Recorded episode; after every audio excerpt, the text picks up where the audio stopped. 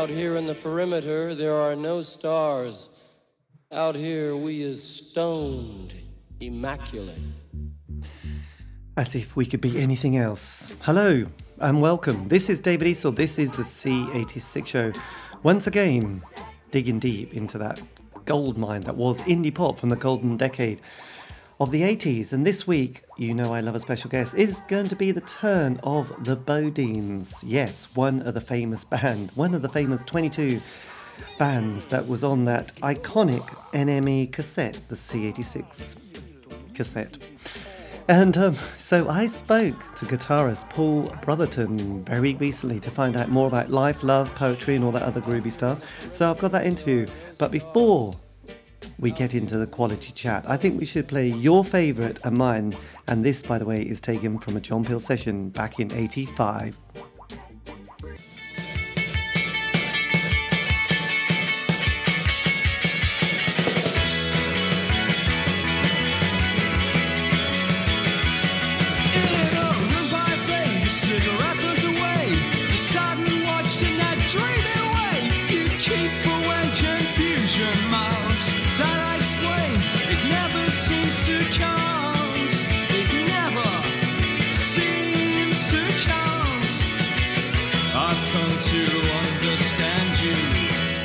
And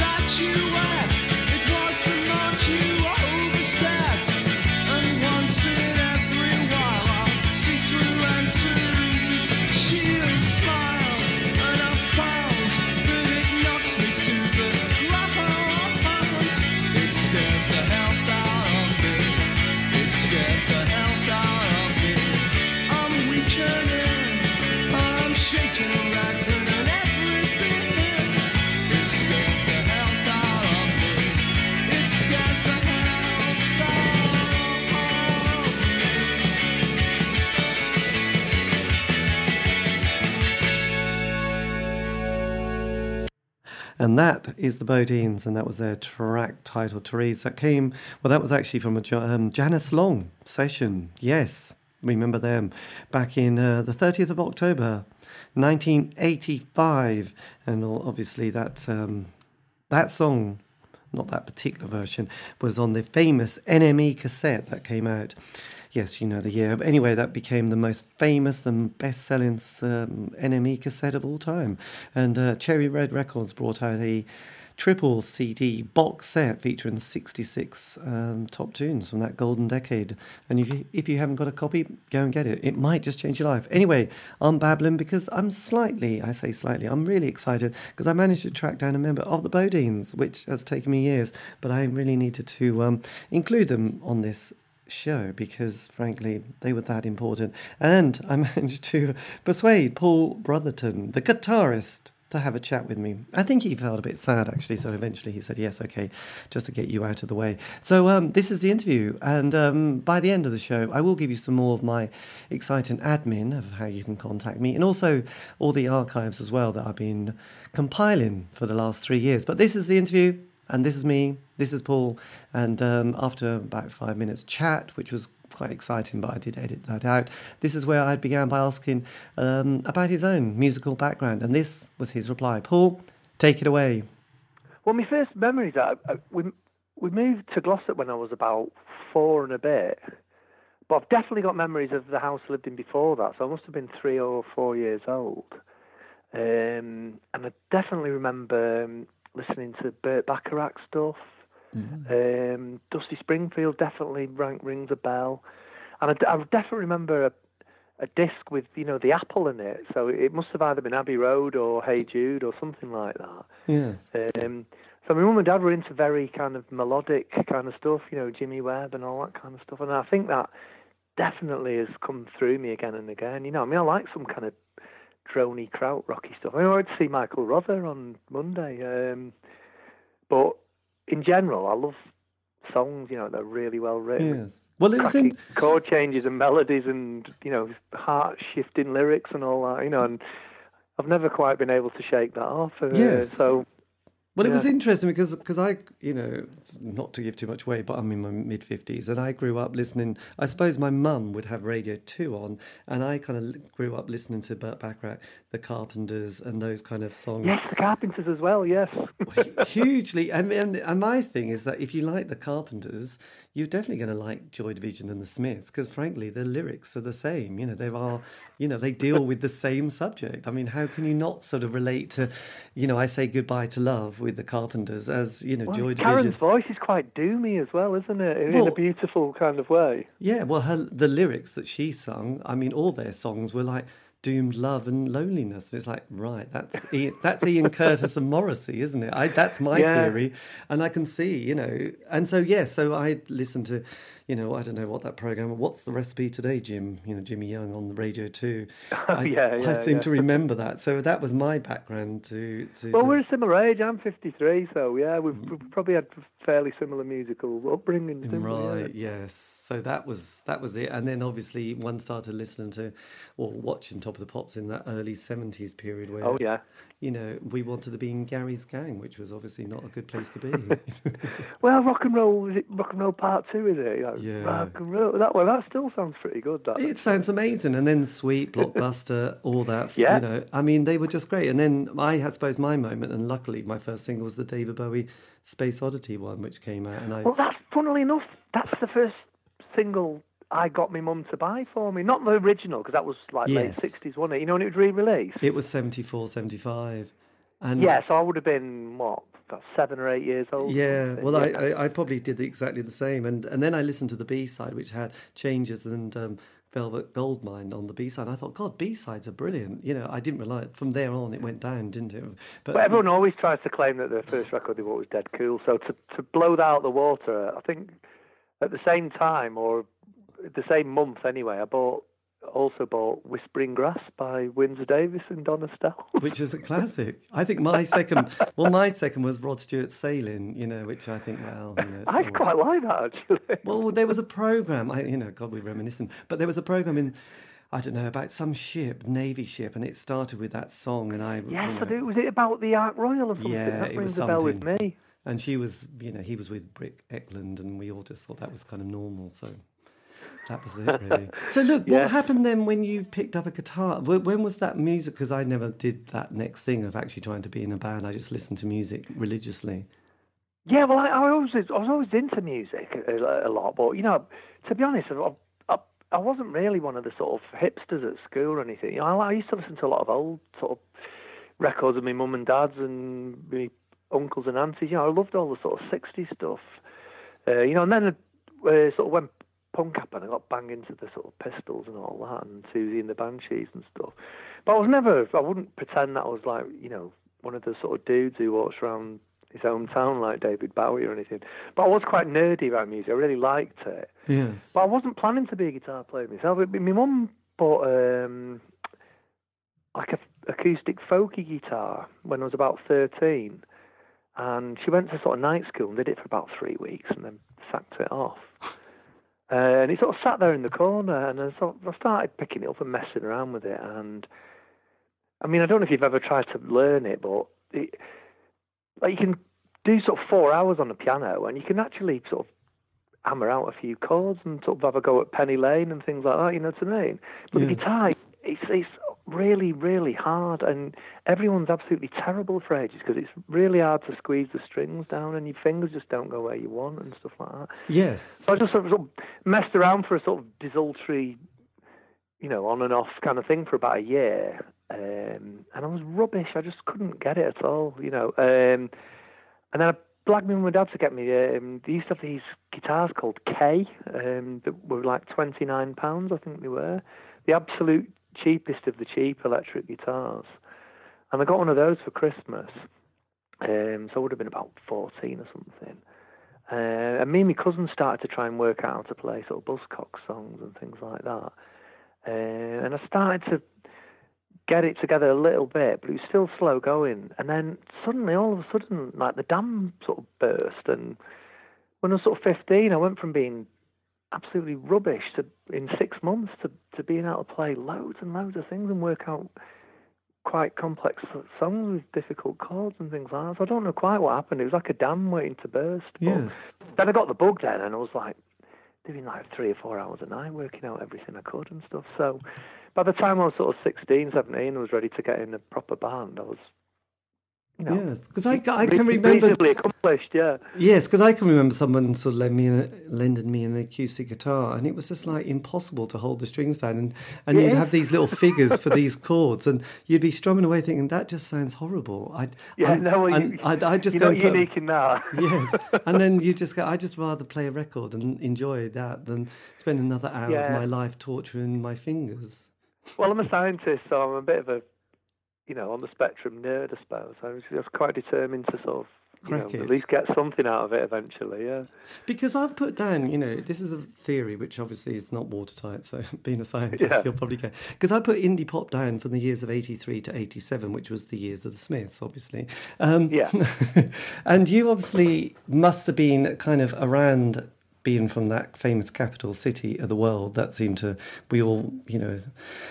Looked on, you know. I, we, I'm based in Norwich, so look, Norwich doesn't have a great musical scene. We've got the Farmers Boys, Serious Drinking, and the Higsons. It's not going to go down in the record. Cathy Dennis, isn't she? Cathy Dennis. Actually, you're right. She came along and wrote a song for Kylie. But we're not. But you know, like a few years ago, Cherry Red Records brought out that seven CD box set of bands from Manchester. So there was there something kind of bubbling in the aura of or the fog. Not in '83, definitely not. really. Um, no, I mean, I think I, I was maybe first time I went to the Hacienda was maybe '84, I think. right. Um, and midweek, it, it was, you know, you know, because it used to be like an ex um, boat showroom or whatever. So it was a big sort of cavernous sort of place when it wasn't full. Uh, and you go on a Wednesday night, and there'd be about like 60 people there or something, and sort of all moping about, too cool for school and stuff. It was rubbish, like, you know what I mean? um, but I think things did start to change, and, and that, we were obviously, as you, we won't be surprised to hear that we were all like absolutely mad for the Smiths and everything. Yes. Um, you know, the, when I first saw that video for this charming man, with all the gladioli strewn everywhere and stuff, you know, and had my favourite sort of Rickenbacker guitar, and I thought, yes, this is what this is what I wanted. I don't want all these doomy kind of post-punk bands. This is what I wanted. I loved sort of, you know, Revolver and all that kind of stuff. you know? Yes. So it's like a light bulb going on, like, yes, yes, this, you know, kind of wanting to play that kind of stuff anyway, but it was almost kind of um, validation that you could play, you know, tuneful, catchy, sharp kind of guitar-y kind of stuff, you know what I mean? It was uplifting and fun and not too po-faced and dirgy, you know what I mean? Well, there's, Um, well, it's interesting because you also had. I mean, obviously, there's all those bands that were on that compilation, but people like Easterhouse were around as well, and yeah, yeah, we played a few gigs with them, yeah. you know, They were terrible hogs for the sound check, though. they, they would, you know, because if we supported them at first, and um, you know they would do a sound check that lasted like all afternoon, so we got sort of like ten minutes because they wanted us to sound shit, you know. I mean, we always tried not to be like that. I mean, a lot of bands who supported us went on to have really good careers, like the Happy Mondays and uh, you know, the Spiral Carpets and all these kind of bands and stuff. So we we've tried not to be twats. yes, well, quite. That that wasn't. Um, some people were. It was very gamesmanshipy, like that sort of thing. Yeah. But, you were yeah. you, but you were a four piece. So did it yeah. sort of because because like I sort of probably you know said at the beginning, you know most bands have that five years, but the first bit for the first 12, 18 months, most people are just kind of working out a sound and getting themselves together. How long did it take your, you know, the Bodines to sort of go, oh, actually, this is beginning to sound like a proper band now? It was quite quick, I think, because I think Mick and Tim had been writing in their bedrooms for a few weeks, or maybe even a few months, or whatever. Um, and I don't know if they tried many guitars, but I think they hadn't had any luck or anything. And I didn't really know them because they'd gone to the Catholic school and I'd gone to the you know, the Proddy school or whatever. Uh, I thought, you know, you kind of knew them from playing school football matches and that kind of thing. But I wasn't like pally with them or anything. Uh, somebody sort of suggested we should play together. But I first went to Tim's and he, he played as a song which actually was on, ended up on our album. It was called The Back Door. Right. Um, and he, he he played me the sort of chords to that, and I just sort of knocked out.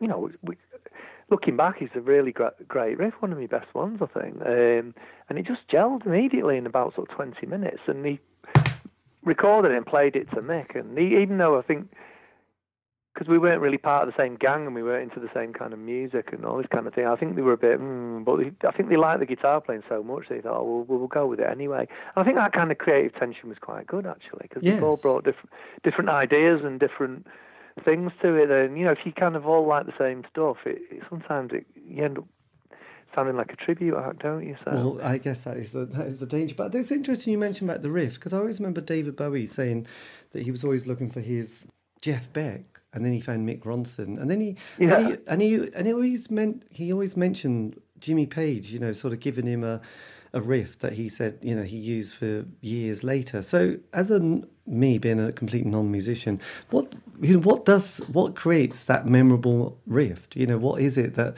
because a lot of bands obviously you think that's that's good, but it's not memorable, and then you hear something like this charming man or any kind of classic, and you think, God, there's something kind of special there. So what what gave you that moment of thinking, yeah, that's a winner?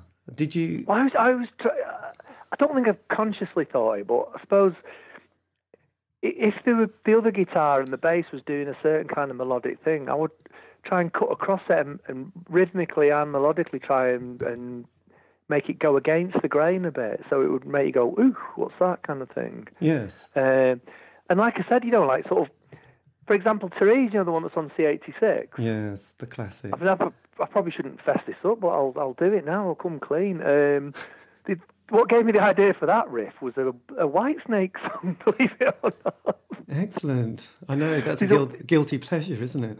I haven't ripped it off. It's not the same, but it was a kind of sort of strummy white, you know, that Whitesnake live album or whatever. I mean, I didn't have it. I must uh, hasten to add, but somebody I knew at school had it. Yes. And it was just a really nice sort of strummy bit. So, you know, when it was sort of coming together, I thought, well, it's sort of C and D and all. I'll, I'll just try these kind of shapes that I remember was in this Whitesnake song, and then just sort of made something using the same kind of shape but going against the grain, and it just sounded fab. So I think it helps if you've kind of messed around with it a long time. You've got loads of kind of places to go to, and you've you know, yes. to me, it's like the 10,000 hours thing. You know, it's all money in the bank for when you have need to come up with something, you know, to me, against the odds and that. Well, it is the, yes, the Malcolm Gladwell is quite something, isn't it, really? I can't remember, is it 10,000 or 100,000 hours? I think he's 10. 100,000 sounds way too long for me. I think he sort of worked out. Yeah, I know one of the things was the Beatles, you know, Sergeant Pepper, and he sort of worked out how many hours they would have been playing before they did yeah. that. And then you know, in a way, cobbled together lots of other examples from people like Steve Jobs. So, yes, it was quite interesting. Because, yes, going back to that fantastic five year theory. Well, no, before that, the one thing that I also noticed with bands at that period was being unemployed was quite important. Having a year or two, being able to sort of claim unemployment, you know, which is basically like having a bit of a grant, wasn't it, while being a musician? I know some people, Yeah. some people thought that was terrible, but it was just job seekers allowance, enterprise allowance, unemployment. You know, you got a bit of money, you got your rent, you got your council tax paid, and then you could just be a musician 24 7 for that period of time. And then if that clicked and John Peel gave you that play, that would kind of suddenly give you that national kind of recognition. I mean, that was a common story, but I don't think that was quite true in our case because, you know, I was, when the band started, I was doing my A levels, I think. Uh, and then when we kind of first got well known and started getting in the press and stuff, I was actually doing my first year at university. right. It was only when we got like a major deal that I had to make a choice of either going for it full time or, you know, sacking it off and being staying at uni. So you know, I thought I spoke to my dad actually, and you know, your dad's supposed to be the sensible one, isn't he? And he said, Yes. look. You, you can go to university again anytime you like, he said, but you'll uh, you'll never get another record deal, and uh, he was right. I mean, it's bizarre, but when you're that age, you think everything you have to get everything done and be kind of like sorted and, and know everything before you're I don't know 21 or something. But actually, going back to university and you said, you know, you know now I look and think, oh, 30 so young. But then when you're 20, you're thinking, my God, by then I need to have everything done, sorted. Yeah, I need to know what no, I'm so doing. I did have to leave after the first year, to, you know, because we got a major sort of record deal and stuff like that. But before then, we, most of us were kind of grafting in the day. Um, we were lucky. My dad had a little kind of engineering workshop that had a little room upstairs, so we could set our gear up there, leave it set up there, and go whenever we wanted, which was quite a, uh, a boon actually. You know, compared to sort of having to hire a room out for three hours and shift all your gear in and out and all that kind of stuff. Yes. So it meant we could sort of go and play for as long as we wanted, sort of four or five nights a week, which we did. So, you know, by the time we got our first gig, you know, which was at the Hacienda, which I can scarcely believe now, um, we were actually really tight because we were playing five nights a week, you know, doing the same sort of 12 songs again and again and again and stuff. So, Well, it's interesting because because uh, being you know a fan of pop and rock, you know, sort of. I you know, basically I'm trying to say I just watch a lot of documentaries. You know, you know, I, I need to get out more, but I do love watching you know rock documentaries, and it's interesting. Yeah. bands like the Beatles, you know, Black Sabbath, even Twisted Sister, I watched, and they just played live a lot. And then it was like suddenly you know and they might not have got anywhere fast but then suddenly things clicked and it's like okay you know like black sabbath i think you know they recorded that first album in an afternoon. It's like well we've been playing it for years now. We know it back to front. You know we can just go Yeah, and, yeah. you know there isn't going to be a problem. We do know this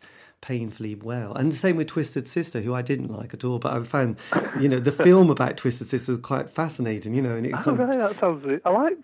You don't always have to like the band to be interested in their story. do you? I Yeah, and it was just like no, bizarrely, I mean, no record company wanted them because of the image, but they were sort of a huge live act, which now seems crazy. But you know, it's like no, we're definitely not going to sign a band like that. But they, but basically, they just had to keep playing live just to keep it going. And so when they, you know, when the moment came. They were absolutely on it, and people thought, "My God, you're brilliant!" It's like, yeah, but we, we've been playing live for years. We we know everything there is about how to No, entertain and I honestly don't think we were ever as tight again as we were around that first time when we did our first gig, and then we went to play for McGee in London, and we did we did the first sort of few gigs that got us well known and got us in the NME. And all. I don't think we were ever quite as tight or as good as that again. You know what I mean? Um, because we were just playing every night, and you know, sort of jazz musicians and people. I'd say sometimes you get into this kind of syncopated groove type thing, and it very rarely happened, but just occasionally you'd be strumming your guitar and you- you'd feel like a kind of jazz drummer and you could just do anything. And it only happened very fleetingly, but I sort of got a, a little glimpse of what it must be like to be a really fantastic musician, you know what I mean? Yes, in a tight band.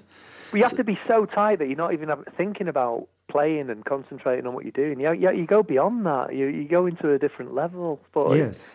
it's very rare, and it only happened a handful of times to me. Well, it's anyway, interesting, you know, with people like Captain Beefheart and Frank Zappa. I suppose they'd got to that point of kind of genius that they could start working on some subconscious basis or level. Yeah, yeah. You know, But you have to have like, everything else already in place, don't you? So you take that as read, you know what I mean? Whereas you know you can spot a pub band that's not really together and stuff, and they're they're really concentrating on what they're doing, and it sounds really stilted, doesn't it? Oh, you know, especially when they play like a Stones song or something like that, and they can't swing like Keith and Charlie, and it's just ghastly, isn't it? Well, well, well, yes. Well, if they try and do a Smiths number, it sounds like God. That is awful. You know, you do really think I must leave the room because it does sound a bit like they're going to be. It's like Johnny B. Goode, but singing this charming man, and it's like I have. No, heard- because the, the Smiths were a great, actually underrated unit. Uh, I think I would love to have been in their rehearsal room with them. I bet they sounded fabulous. Yeah. Yes. Well, I think you know the three of them. The you know the yeah the Mick um, was it Mick, Johnny, and um, oh God James. Was it James? No, who's the other member? Not you know the three musicians. They must have just had a really good yes understanding amongst themselves because when you listen to the records, they do sound phenomenal. Actually, really powerful. But Yeah, um, uh, and we went to see them we, um, the night when they played. Um, oh God, which, what was it on top of the the first night they were on top of the pops? Was it? Um, what difference does it make? Was it this charming man? I think it was- It was. I would go for the former than the latter. But that's my Yeah, I think it was. Yeah, but they flew back up to the hacienda and played later on that evening after being on top of the pops. Um, and the hacienda was full. Um, but I was fought my way to the front. and I was actually sat on the monitor speakers. I think there's a um, there's a bootleg of it, and you can actually hear me talking down the mic at one point because Morrissey was handing the mic round to all the wallies who were sat on the monitor speakers. Excellent. I did have it for years. I had a, a, a, a carnation that he gave me, so Oh. but uh, it's not survived. No, no. So then, so you, you know, the band started in '85, and then you got on that famous cassette, the C86 cassette. So was it because it was Neil Taylor and some other one? So did somebody approach you and say, "Look, you could be part of this indie scene"? Did you? Did you think, God, we are part of the indie scene, or was it like whatever? I to be honest with you, I can't remember the chronology now and stuff. I think we'd already been in the NME in '85, I think, so we were already a bit known. Um, the, the way we got going was because we'd just been rehearsing completely, um, and we we hadn't played any gigs at all. And then they had they had this sort of battle of the bands night on at the hacienda. Um, so we just sent a cassette off to that, and they said, "Yeah, come and play." So our very first gig was at the hacienda, and I've never been so scared in my life. You know, the very first, not just the band's first gig, but my first, well, all of our first ever gig. You know what I mean? Yes. uh, and it was terrifying. But it went all right, actually, surprisingly. Um, and then I think Tim was always the um, the kind of obsessive who was into fanzines and all that kind of stuff. And I forget which fanzine it was now, but he sent a. We we, we all chipped in, and you know, sort of Saturdays or two's uh, earnings or whatever, and we all went to this little project studio in Sheffield, and we recorded three songs, you know, like a demo. Um, and he sent this cassette off to him, and this guy said, "Oh, I really like it." He said, "I've played it to Alan McGee, and he really likes it." Uh, so the next thing we knew is Alan McGee was coming up to Manchester, and he wanted to meet us. So we were like, "Fucking hell!" Like, you know. Oh, sorry, I shouldn't have said that for the radio. But all the same, yes.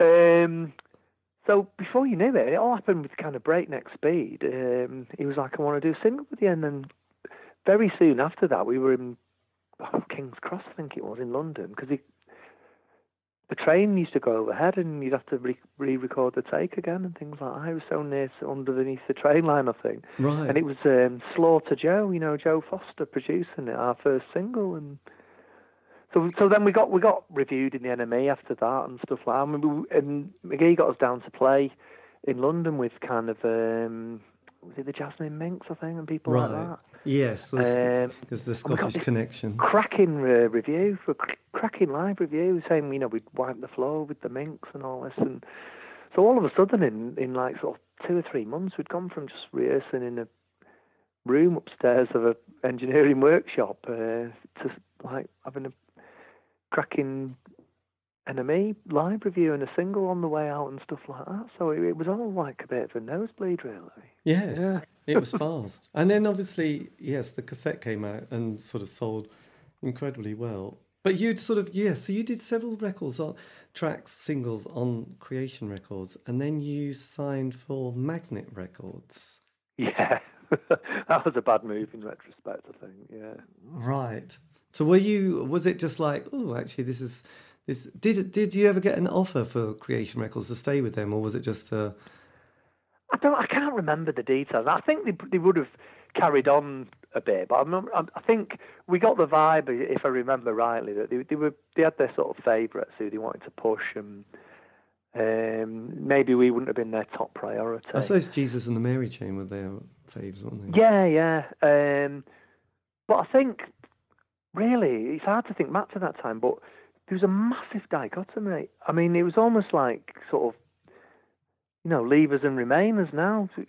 Being an indie band and being a major let band. Yes, this is true. And if you if you crossed over from one to the other, you sort of you, suddenly became an unperson. Well, yes. But, well, that happened with um, Sonic Youth, who went from I think STT Records or SST Records to yeah. um, Warner, didn't they? WEA, and everyone was like, oh, "My God, we need to debate this for a day. You think, God, we used to really get upset about things like that, didn't we? Yeah, I mean, I would have been quite happy to stay on an indie label. Um, yes.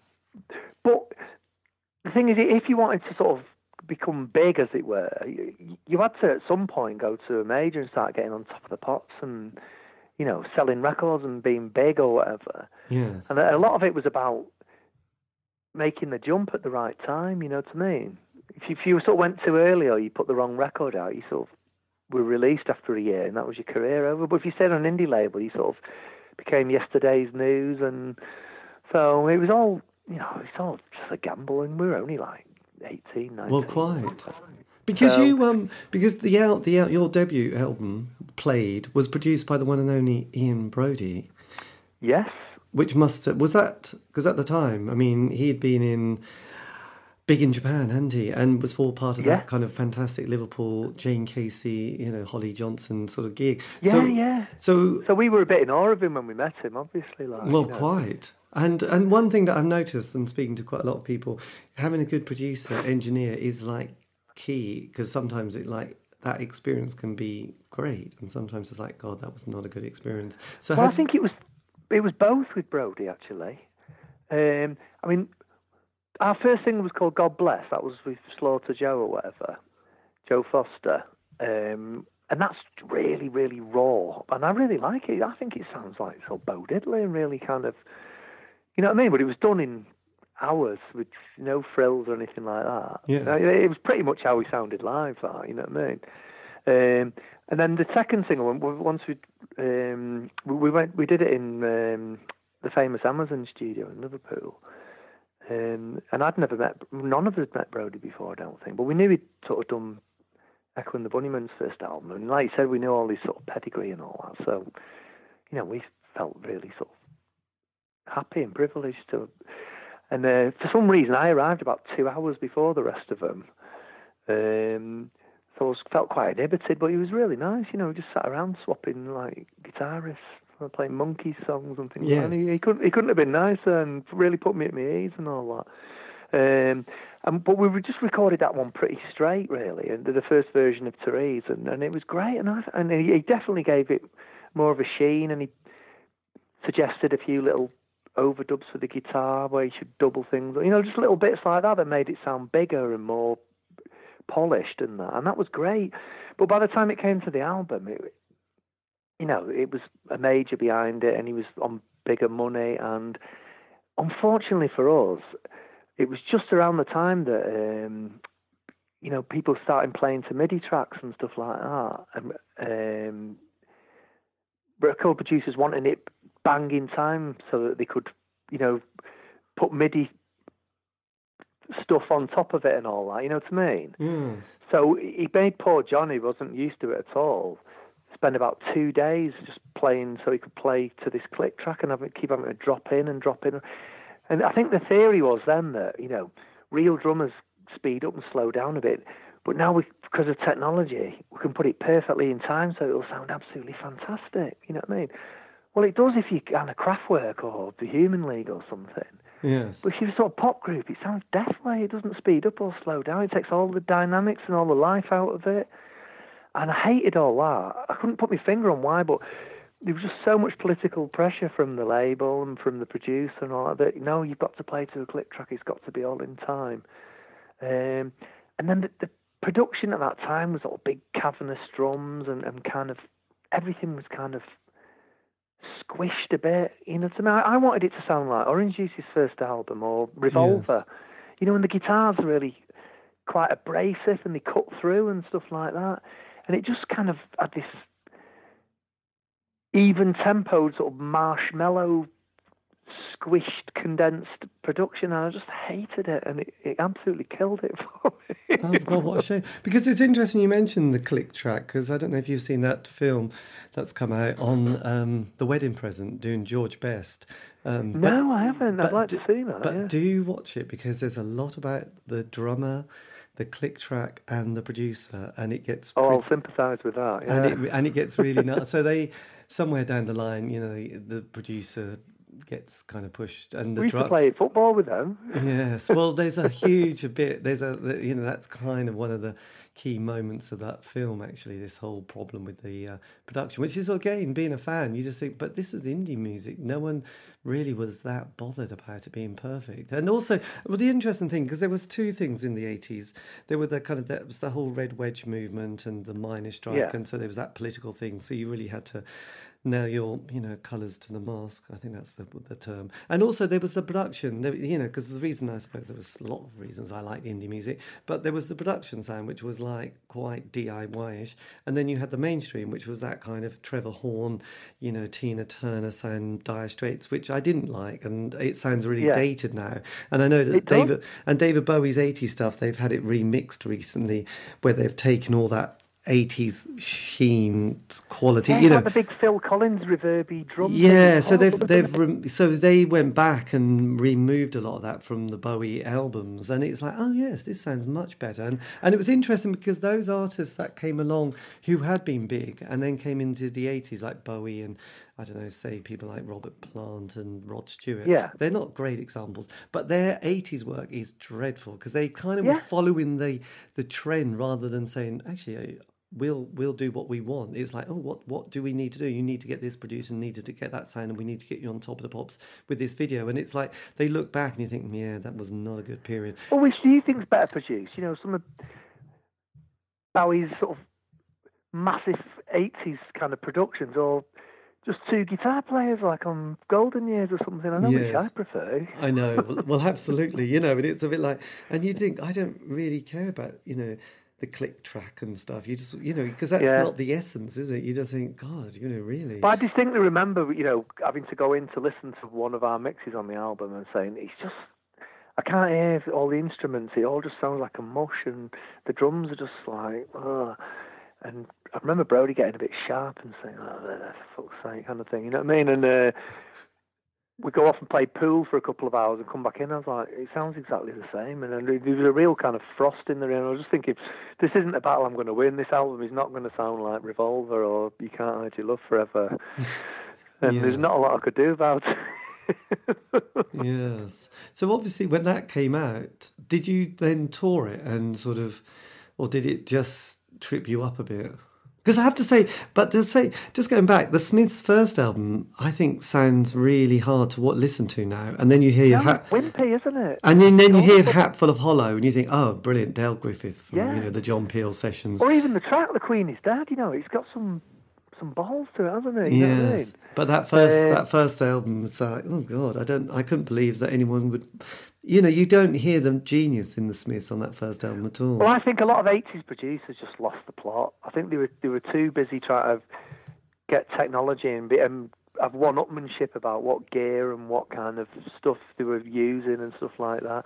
You know, if you go back a few years, I don't know, like even stuff I never used to listen to at the time, like the Yes album. You know, yours is no disgrace. oh it. yes. Listen, just listen to the drums and bass on that. They're just live, but just brilliant musicians, just recorded, really, really dry. There's yes. no reverb on it at all. And you can hear every single note, and, it's, and it sounds fabulous. Even if you don't like the band or the song, the production is just amazing. And I think it actually went backwards in the 80s uh, in a lot of ways. Yes, it's interesting. So then, when you you know you're in the band, you have that first album, and then then what happens next? Do you then you're touring and then thinking, well, what do we? Yes, what is the dynamic? Well, we, we went to make we made a couple of pop videos in Los Angeles for our. We made I think it was three singles, maybe four singles on Magnet. I can't remember now, but it was pretty clear that you know you had a year, and if you hadn't got on top of the pops and had loads of girls sort of screaming after you, you'd you'd be out on your ear sort of thing. So the pressure was on a bit. Um, so we made a, a, couple of good singles, I thought, and uh, we made went to Los Angeles and made some pop videos from, which are really good actually. I really like them. Um, but I think we missed getting on the Radio One playlist by one place. I think, um, and I think it was because I think uh, what, what's it called when they go around and buy all the records in the chart return oh, shop? right, that payola or whatever. I don't know. No, it's not payola. You know what I mean? Yes, someone... I think the, I think they spotted sort of dodgy pattern or something, so we got knocked off a load of sales or something. That so you know it's all these sort of hard luck stories. But we, we could have been on the radio on playlist and been on top of the pops if if that hadn't have happened. And so and who knows, it wouldn't might have been different. But I mean, I'm not bothered anyway. I I can't. I don't think the band would have lasted very long anyway. It, it was it was meant to be a a rush and an end. We were never going to be a 20 year career sort of band. No. Because you, know? you, did, there was, yes, because there was Therese Skanking Queen, Slip Slide, and then that was on Magnet, and then you did Decide on Play Hard. So was that yes. was that the period or the point where things were starting to come to an end?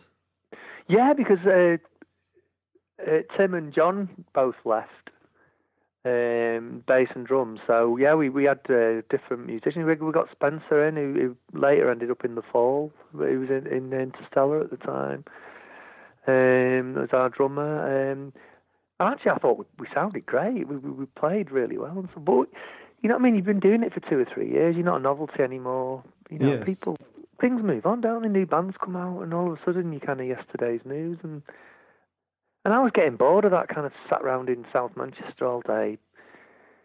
You know, I was ready for a change in my life. So yes. So did yeah. you did you have a moment where you all sat down and said, "Shall we just knock on the head?" Or did you just not turn up one day to a rehearsal? No, I think we all sort of left one by one. I think Tim left first, I think, and then John left, and then I was in it for a bit longer with Mick, and then he, I and I just got sick of the whole thing, the whole vibe of it. I just wanted a different kind of life, so I, I just said I'm packing it in, you know, in Dry Bar, I think. Yes. Uh, I think they had, they did a handful of more gigs, but I think that was it. And uh, I think Mick started another band after that. So yeah, um, yeah, it just kind of I don't know. every it has its day, doesn't it? it does. Well, yes, absolutely. I think, and when you look back, though, we knocked those bands like I don't know, Simple Minds or U2 as you know that period.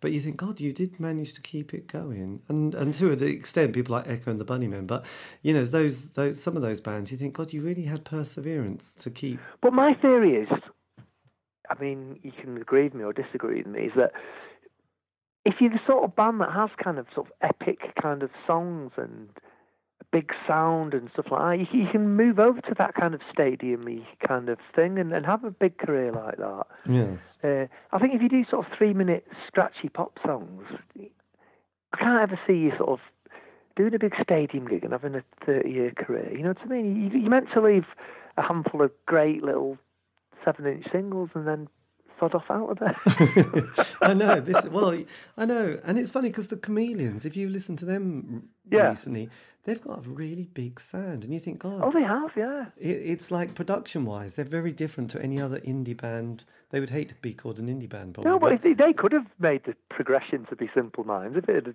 happened that way for them. I think, yes. yeah. So did the band? Did you ever reform again, or or sort of come back together to do?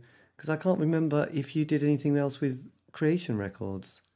No, um, I mean, there's been the odd people try to get it together and stuff. Like I don't think it'll ever. Well, I know no. it'll never happen. And I don't think Mick even plays guitar anymore. No, I don't think he even has one at home.